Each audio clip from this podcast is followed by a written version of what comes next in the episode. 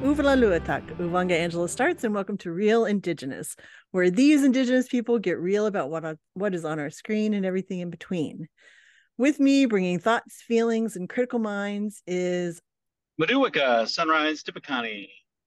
And we have a very special guest with us this week. If you'll introduce yourself and tell us a little bit about yourself. Hi, I'm glad to be here today. My name is Billy Luther. I'm a writer director. I'm Navajo, Hopi, and Laguna Pueblo. I currently live in LA. How's the weather? It's cool. It suns out, but you know, it's cool for us. You, you come here, you probably think it's warm compared to you. Yeah, we woke up, it was like 20 something degrees. I was like, oh, guess winter. No, thank you. well, thank you so much for coming with us today. On Friday, we were able to screen your latest film at Rodeo Cinema, and we gave out free fry bread. And awesome. the audience response was 100% in. Everybody loved it. Lots of laughter, which eh, the best thing about seeing film in a theater is getting that shared experience and everybody laughing at the same parts and crying at the same parts and everything. Is yeah. that kind of what you're hearing from everybody? Yeah, you know, we world premiere at South by Southwest in Austin in March. And since then, we've been doing this festival journey with it. TIFF, you know, Toronto, we've been going to Santa Fe. It, and the response has been really great in the audience, you know, uh, in the theater. And that's something you miss, you know. Independent films right now are kind of struggling to to go onto theaters. Now we're going to straight to, to streamers. Being in a dark theater is just another experience, you know. But what I love is just, you know, the audience response, just the reactions, like you said, the laughter, you know, and then also too, just like people really feeling touched what they see on the screen and the story that they see. So that's been rewarding. Well, my favorite part is the whole thing. and how to me of course coming across to me it was like this love letter to the women who were part of your life growing up mm-hmm. and all of the different burdens that they carry and all of the different joy yep. and acceptance and love that they brought into that so this must be a very personal story for you yeah you know when i started writing this story it was you know somebody who was completely different like the protagonist you know benny who was 11 it was very you know, who's so distant from what I was trying to tell from, you know, my story. So, but as I kept writing, kept diving deeper into this character, I put more and more of my, you know, my memory into it. It's not hundred percent my story, you know, it's, it's a, you know, I'm, I'm really good at documentary kind of, you know, storytelling. That's kind of where my um, background, you know, the past 15 years I've been working in nonfiction. So I did a little, you know, I played around with the characters and created some things from from nothing. Kind of like you know these are you know for instance there's no fry bread face in in my life or my childhood. I just you know wanted to tell a story from the perspective of you know how people say the urban Indian and and the traditional Indian. And I always felt conflicted growing up, just with identity and living, you know, in California, being mixed tribes um, was also just because my tribes are just very different from each other. And so I just, you know, had this idea and I just created this story. And the more and more I do, like I said, I, I, I went into this uh, character. It was really kind of very personal. I had to be vulnerable but also just looking back you know at, at a time that before cell phones and before you know streaming and, and and ipads just the time you'd have at your grandmother's just running around and getting you know dirty and rugged and it was it was a, it was a memory for me yeah that was something that was so moving to me every time that i see it it just uh, really harkens to some realism on the level of not just the space that we're in and the time but this sort of like melange that you have of these different backgrounds the the mm-hmm. different aspects of language the different level of knowledge in terms of culture and and how all of these individuals comprise of the whole family and all of that seems to be one of the more more realistic things that are very relatable regardless mm. of of where you relate to your own identity it feels like everyone is represented in that family and mm. that was very moving it there's such truth to that even though i keep mentioning that it's a comedy and it's very funny and everybody relates to the humor but it's really incredible how you really get to the heart of all these different identities that unite and language is a part of that. The the objects like i mentioned is part of that. And who we're hearing as a part of that story is all part of that. It's really Mm. moving. I'm curious if you if you had intentions related to the language how much we hear of english how much we hear of navajo how much we hear of the learning. It feels like that's that's partly some of the amazing charm of it is that we're we're hearing and we're also learning to some degree but i'm Mhm. curious if that how intentional some of that was Yeah, you know, I like I said, I grew up in California, and you know, when I would go for my summers to the Navajo Res, you know, my grandmother's, you know, like the film, my grandmother only spoke Dene. She didn't speak English, and there was always a translator in my communication with her. And so when I would be alone with her in my summers, you know, there would, like I said, we couldn't communicate, but it was all physical. I think it just brought me closer to her. And, you know, by the time I left the res to go back home, I had a grasp on some of it, you know, because like a kid, you, you know, it's a little bit easier for you to take on things or remember things. And yeah, so that was, you know, just my childhood of, of the language of just that disconnect that you have with you know with your identity and your culture and it was just you know it wasn't that i something that i wanted to hit people over the head with in the film but it was just very natural to me to tell this story. What i'm seeing now in in when people's response and uh, now that the film's been out on netflix and you know on the festival journey people it resonates with people because people identify and also had that kind of language you know those the language disconnect and and you know their communication with their loved ones. So i felt that you know it was it's just a very universal story not just with indigenous people you know but other cultures other races Oh yeah, it totally took me back to my grandmother's house. My grandma pruner in in Chickasha with the linoleum Mm. table, the Currier and Ives print on the wall for some reason. Mm, yeah. It- you know what the thing about that too is um, we had Navajos and, and other natives in every department, every crew, you know, in art department, in wardrobe, in hair and makeup. And it, the the great thing is that we didn't try to, you know, we didn't try hard to get it right. These were people who who lived, you know, and who experienced, you know, their grandmother's ranch and their grandmother's home. So it really was, you know, I would say effortless in a sense that we weren't trying hard to get it right. We just knew. And, but, you know, they worked a lot. We all kind of ransacked everybody's kind of family um, homes and storage and, and really brought, you know, that, that to life. So, so the set really felt lived and that helped with the actors. You know, when they went on set, we created this world where they would actually feel that they were on the res at their grandmother's because we built that entire set and location from scratch. There was nothing but this empty, you know, lot, this this land that was just there was nothing there. So we had our, you know, art department create, build the corral, you know, with the crates that, you know, everyone kind of has on the res, the Hogan, and just pulled in this trailer and dressed it up. So every time anyone went on set, it just felt authentic to us. And we treated it like grandma's house and, you know, her ranch. I I'm just I'm astonished that it was built from scratch. It just Mm. I thought it was locations found like the perfect spot.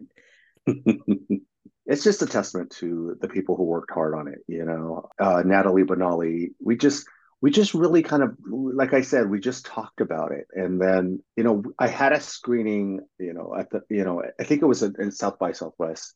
Um, there was a navajo man you know the q&a and he got up to ask not really ask a question he made a statement and his his voice cracked. He said i remember that specific mug that my grandmother had that was on the table. And it just kind of brought him to tears. And that was just a statement. It wasn't a question. And that's when I knew that we had created something special and unique. And now, kind of like how the film is out, you know, in net on Netflix, I'm seeing it. You know, I'm hearing the responses. People are tagging me and and saying, "Oh my gosh, you know, I had that. You know, I dressed up like in my grandmother's skirts and danced in the sheep corral, or you know i remember that kind of uh you know that the tablecloth or you know it's it's really exciting to see that Oh yeah, my Yeah, that was- had a whole drawer full of scarves. Yeah. And all of his cousins would dig into the scarves and make up stuff and perform. Oh my gosh, yes. All all the memories. Yeah, I will, I will say that that was me that was crying at the South by Southwest screening. It was like difficult to get my my statement out because it was I was so moved. It was really incredible.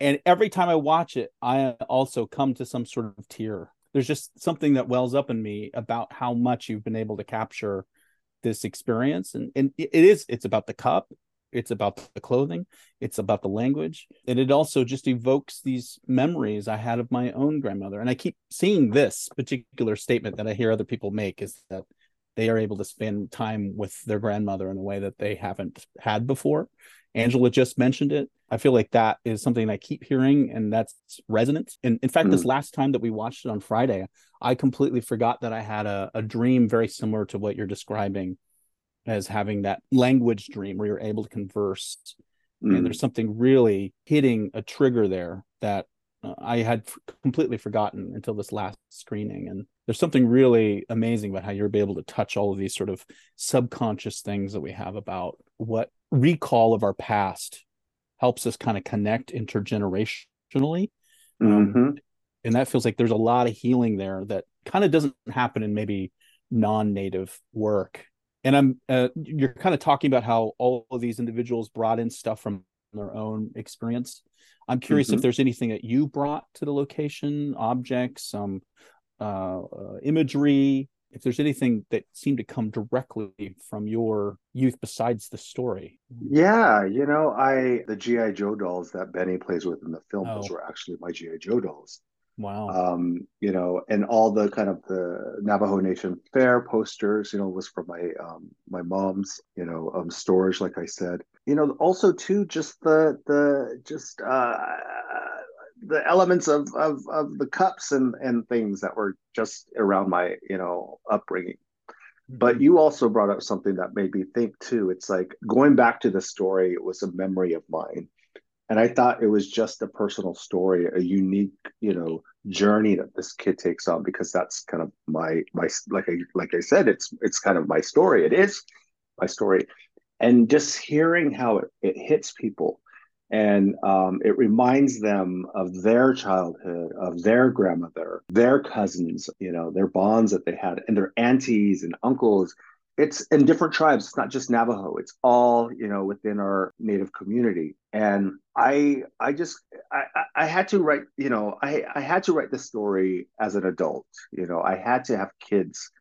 Um, that experience of being a father to really understand what things were going on around me as a kid. You know what was happening with my uncles at the time what was happening with my parents at the time. And i needed to grow i needed to you know become an adult to really understand what that meant. And i'm you know getting closer to kind of understanding you know how how things were and what my parents and relatives were going through. And i couldn't i couldn't have written this in my 20s i had to you know be the age i am now which i'm not going to tell you You're fine. I, I've noticed that there's quite a number of crew members that are also uh, working on Dark Winds, at least season two. Seems like uh, Des Buzz there and um, Ryan Begay, Dave Stevens, sound recordist. Yeah, Natalie. Yeah, I'm curious Mhm. about if that's accidental and or how the crew came about, and if there's anything that sort of affected back and forth, like if working on this helped anything on Dark Winds or vice versa. You know, we filmed Fry Bread the summer of 2021, and uh, Dark Winds was just going into production like a couple months after our film. And um, our film was shot in uh, New Mexico, and Dark Winds is shot in New Mexico. So, you know, there's um, there's work for a lot of brew and cast if you live in New Mexico because of the tax incentives that a lot of productions are, you know, going to New Mexico for, like Breaking Bad and you know a lot of other shows. Um i think that it was just a coincidence and they're very talented you know. Uh, desmo was wonderful in wardrobe. She understood what you know colors and clothing were at the time. And natalie you know natalie's you know acting in dark winds and but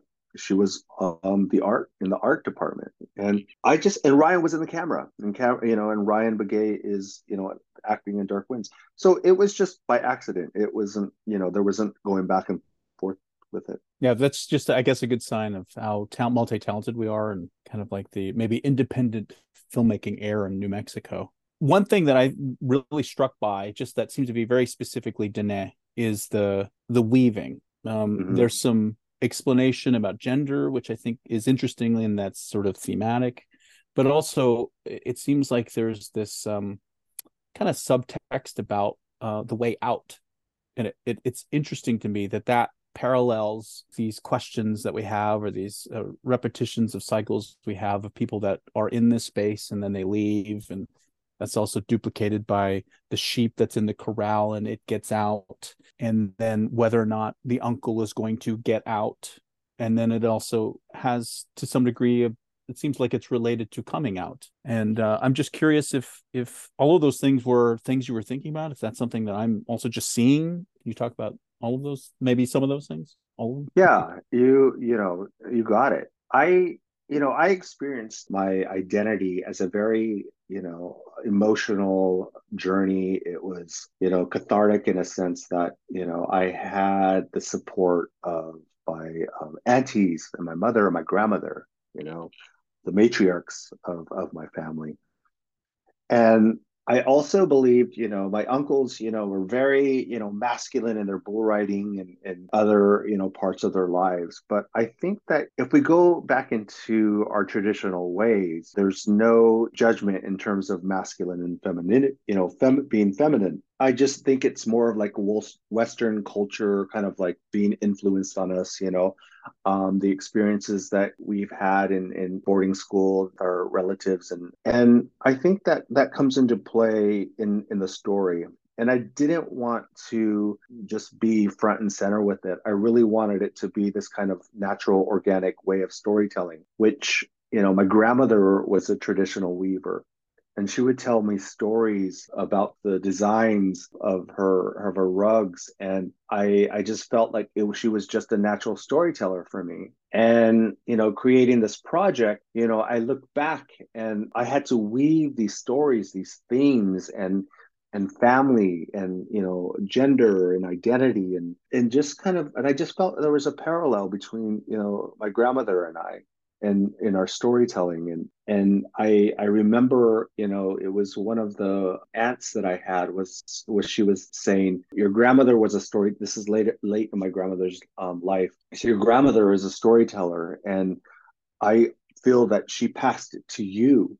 And um, that hit me you know? I was already in film school and that hit me. And i take great responsibility in the stories I tell, just as my grandmother did, and just the way she, you know, spoke about the creation stories and how these rugs, and, and we put that in the film. Uh, Sarah Natani, who plays the grandmother, is a traditional weaver, and that's her livelihood. And it was really very, very natural for her to to um, just tell the story of, you know, the weaver's path out. You know, always kind of leaving the door open in in a sense for so things can naturally flow in and out of your lives. And i felt that that was always kind of the thread that was you know in this story. That makes sense. I mean just the way you're describing it you're clearly making a parallel between traditional Dene artwork and weaving with cinema. That's very interesting. Like the the idea of threads you seem to be mm-hmm. relating to narrative. Obviously it's related to story and then the way you're kind of balancing all these things it's really it's really fascinating and it's clear how you're uh, distinctly an artist that's indigenous and particularly Dene. But uh, we're talking a lot about Dene. I'm curious about if there's any other tribal influence. When natives, you know, watch the film, they they get certain, you know, jokes and and the humor um, that maybe a non-native audience wouldn't get. You know, I, you know, just my father being Hopi and my mom being Navajo, there was always some sort of teasing in between both both families. I was always kind of as a kid kind of questioning it, but then I, you know, like I said, when I when I now that I'm adult, I, I felt like, oh, I got it. I got some of the humor of what my family was, you know, was saying around the dinner table. I think you know, there's really uh, it's it's it's woven through i think like different tribes benny you know is is I don't mention it in the film per se, but I, you know, explain it kind of in my um, in my script, and you know, because I, I have him as also being multi-tribal, and uh, I guess you would think the other grandmother who brings him to Winslow, you know, is is not uh, Navajo, and I just, yeah, I, I it's it's I don't know what else to say about it. It's just an experience, I think, a memory that I look back on, and I don't try to hit hit these kind of uh, or connect the, I don't try to connect the dots. Can you share a little bit about how the casting went about being able to find these young performers? Because I mean, you've got some breakout roles right there, especially Fry Bread Face or Dawn. Yeah, I can't thank Angelique Midthunder enough. She Mid, Midthunder casting Stacy Rice and her really looked far and wide for our main characters because they had to carry the film. And we were casting during the peak of pandemic. So there was no physical in person casting. All of it was done through Zoom. And that's tough because you want to know the chemistry between your characters or your actors and I wanted to kind of see how they also played in front of me. And so they were rehearsing or putting, uh, reading their lines through their laptop or phone cameras. So it was a crapshoot. You know, we went to New Mexico and we, to, you know, a week before we started filming, and I just prayed that everybody, you know, had some sort of chemistry. And thankfully they did. Charlie, we saw her who plays Dawn Fry Bread. We, she, her her tape came, and my producer Chad Burris and I were very like sure, like definite that was going to be Fry.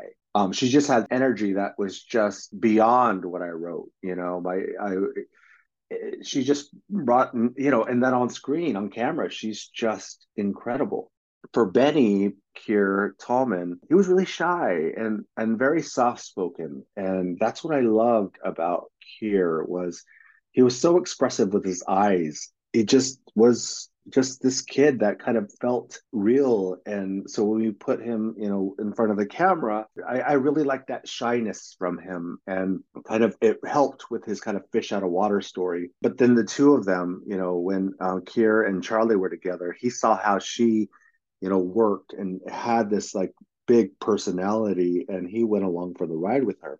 That's just on screen. That's just magic. You can't really, you know, try. You can try to create it, but that was just something that I would. everybody was, and the the adults who also are in the film, the actors, same thing. They were just in awe of how the two of them worked. Um, everybody was a non-actor. You know, this is the first film, except for Martin Sensmeier and Jeremiah Bitsui and Morning Star the, the three of them have worked before, but everybody else was a non-actor or, or you know first time actors. Well, we're talking about acting. The the uh the sequence where Aunt Sharon, Uncle Roger come over is so like it's so hilarious, and a lot of it I mm. think is is just the the inflection and the performance and what seems to be like a taking a very, very distinct form of a of a Navajo speak. Um, yeah, you know, we had fun with that. I love my Resi aunts. You know, they were hard, but it wasn't like they didn't love me, but they were just hard women, and you know, and I love that. They were so strong. They had so much strength and, and love, but they were so direct with whatever, you know, their tone and I really wanted to play with that. And then, you know, Jeremiah just brought this kind of Navajo uncle into into the fold of this family. And you know, I just, you know, I remember my auntie getting this really, you know, uh, tight perm, and you know, it was uh, in the '80s, and it really, really struck me. And and she never got another perm after that, but it was just so tight, and I just wanted, you know, Nasheen, who plays um, Sharon, Aunt Sharon, to really go with that. And she's like, okay, I got it. Because everybody, you know, the the cast, um, Martin Sensmeier, he's like, I have an uncle like Marvin. I ha- I grew up with that uncle, and and also, you know, the other uh, the other actors. So I think it was really. I, I wanted some humor, and I don't know if you remember that uh, movie uh, Vacation you know, with Chevy Chase, and they go visit, you know, I think it's Randy Quaid's family, and and I thought that was a really funny part in the um, the movie Vacation. So I thought that you know this was kind of like a, a, a play on that. These other uh, just they they just bring another energy to the film, and they come and go and it's just like it's a moment that i think that really plays well and did i see a little nod to priscilla queen of the desert in there there's a lot of nods. There's a lot in there. Um yeah i'm not gonna you know point them out but yeah there's there's a lot. And uh, yeah yeah there's a lot, there's a lot. just the movies that influenced me you know that just that influenced me. And i just put like little pieces in there. Yeah that's very cool. This makes me realize that maybe we should have a whole franchise out of this. It'd be great if there were you know bread christmas uh, for example.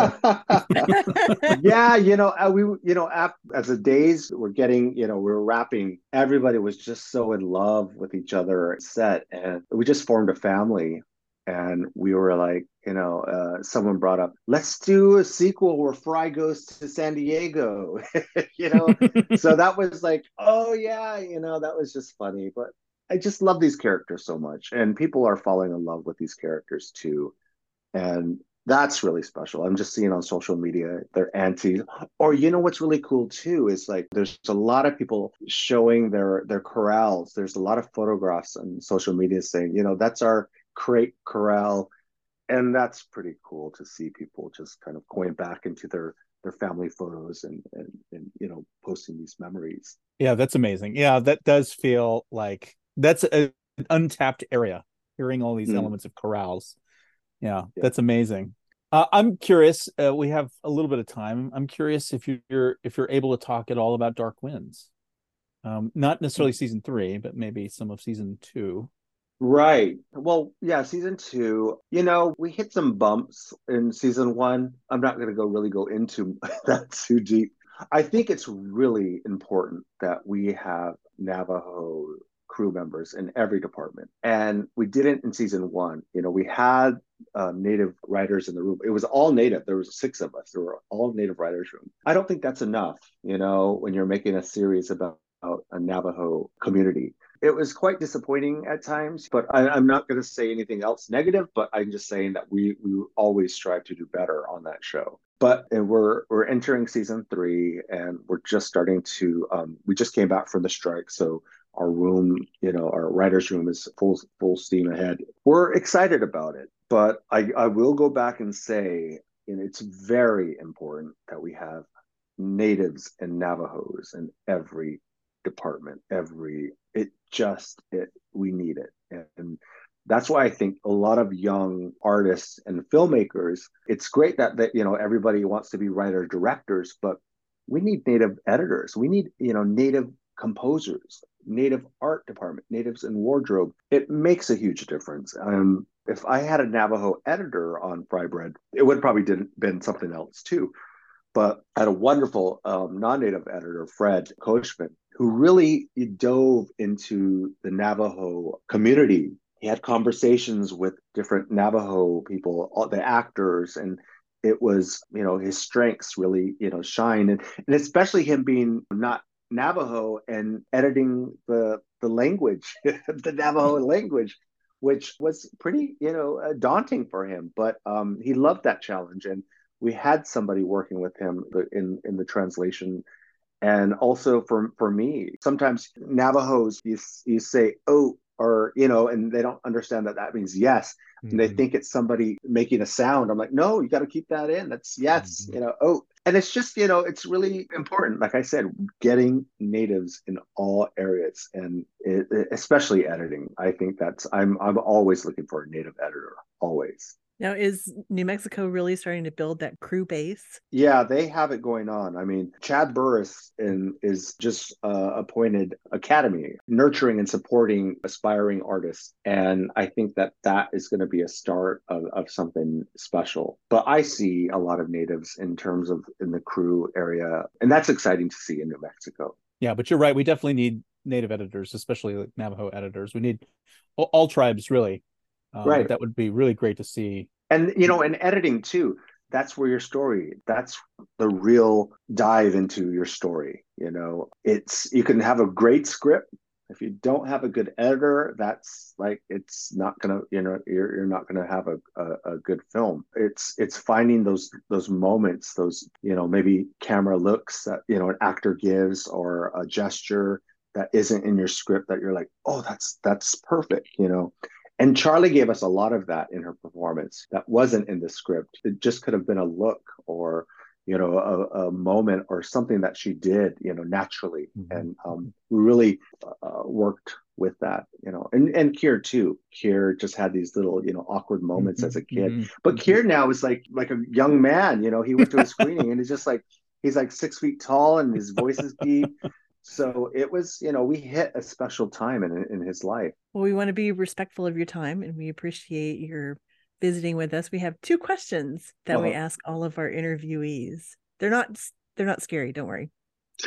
the first one is what are you reading or listening to or watching or consuming in some way that's inspiring you right now? Right now, I am reading a book by Ramona Emerson and it's called Shutter. Um Yes. Yes, yeah, so have good. You, yeah. Have you read it? Oh yes. She was oh, on the show. Gosh yeah so i she is and we we've known each other for years you know we were both in the kind of the documentary world and i i got it like because i went i've been you know traveling a lot you know with the festivals so i wanted something to read for those long journeys and i fell in love with that book she's such a magnificent writer um, and storyteller and how she wove all of that kind of you know the crime and and also seeing these kind of ghosts and you know or it's just it's really a fascinating ride and how she ties it all together with the grandmother and I don't know. I just don't. I mean, I could talk more about it, but I just give things away. But that's just an, an incredible book.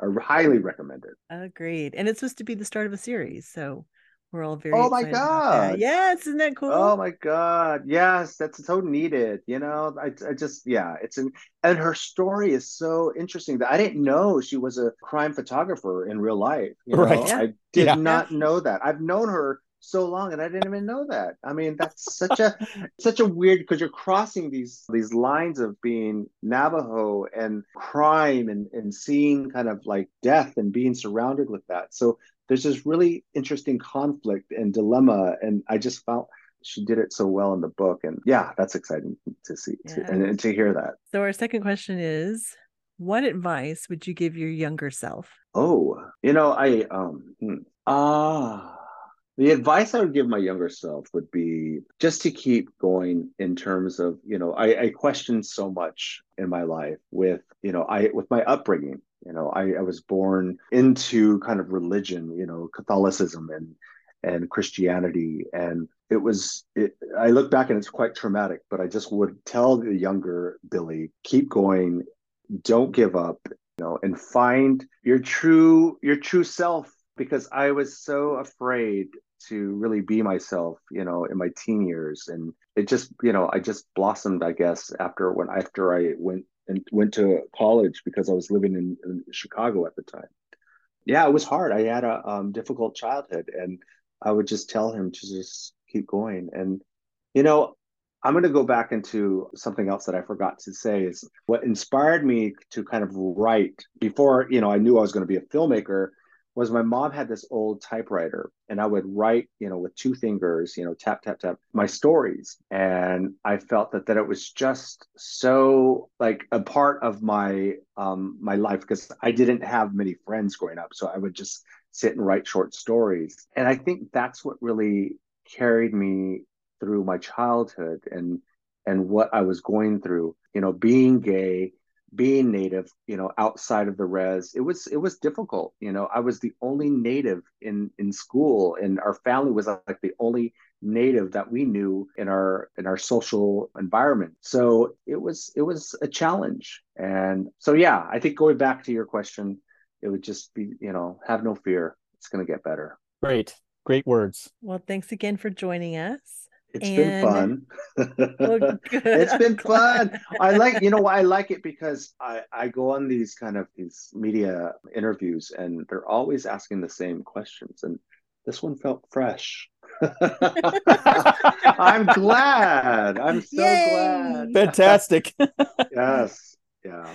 Thank you guys. Thank you so much. Well, thank you. You'll have to come back. I will. Yes. Anytime, please. Watch it again and then maybe have more questions and I'll come back. okay. Yeah. I I will definitely say yes to that. and tell everyone to watch it on Netflix. Yes, absolutely. On Netflix. Yeah. On Netflix. Yes. Okay, everyone, thanks for listening. We will catch you next time. Same Indigenous time, same Indigenous channel. Be sure to find us on our show- socials on Facebook, Twitter, and Instagram. And we have a Patreon. And remember, don't just keep it real, keep it real, Real indigenous. indigenous. Woo!